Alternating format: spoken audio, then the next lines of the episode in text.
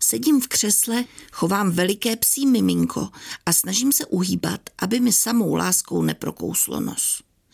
Malý vlček se ke mně rád přitiskne a nechá se pomazlit, ale všeho s mírou. Nemá čas ztrácet čas. Musí objevovat. Dívám se na jeho černý čenich, huňatý, převážně plavý, černou barvou stříkaný kožich a veliké tlapy.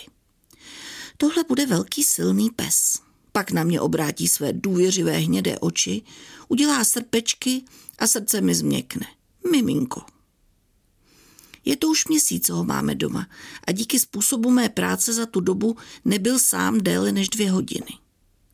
Mám ho vlastně pořád za patami. V noci spí vedle mojí postele. Dům dole v přízemí vypadá jako kříženec mateřské školy a truhlárny. Štěněčí hračky se míchají s klacíky, poleny a březovou kůrou, kterou malý Rex krade od kamen.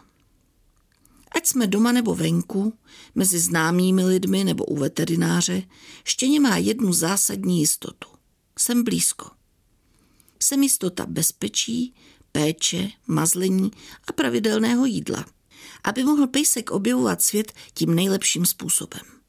Aby mu někdo neublížil. Samozřejmě ho vychovávám, jinak to nejde. Umím na něj houknout, rychle poznává, co se smí a co ne. Ale nikdy nejsem surová nebo zlá. Dominance násilí nepotřebuje. Venku socializujeme. Zatím je to takový štěněčí Brad Pitt. O obdivovatele všeho věku nemá nouzy. Sám je takový radostný, sebevědomý extrovert. Vím, že mi výchovou může zkomplikovat jakýkoliv nečekaný útok cizího psa nebo agresivní chování člověka. Proto dělám, co můžu, aby se to nestalo.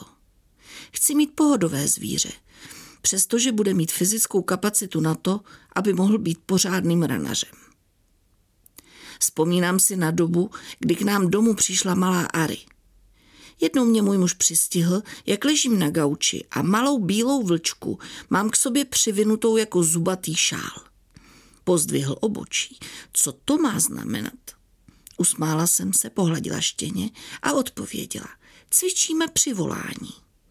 A víte, že to byla v zásadě pravda?